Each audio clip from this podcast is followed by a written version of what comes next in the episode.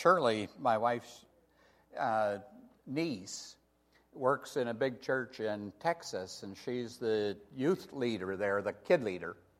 And so when we visited there, when I retired, we took a two month uh, auto trip uh, to let the new fellow settle in. We had intended to stay at Faith, but uh, we wanted him to settle in before uh, and give us an opportunity to back away from everything. But we visited there and we decided, well, since she's leading these children, we would go and just watch to see what she did. And uh, at the very end, and you could tell she'd been catechizing these kids for some time because just before she turned them loose, and they had big, big group of uh, kids, and she, right before she turned them loose, and she said, "And why don't we run in the halls?"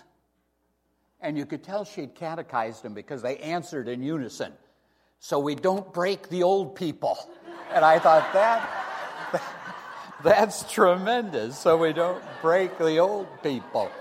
And uh, I'm one of the old people.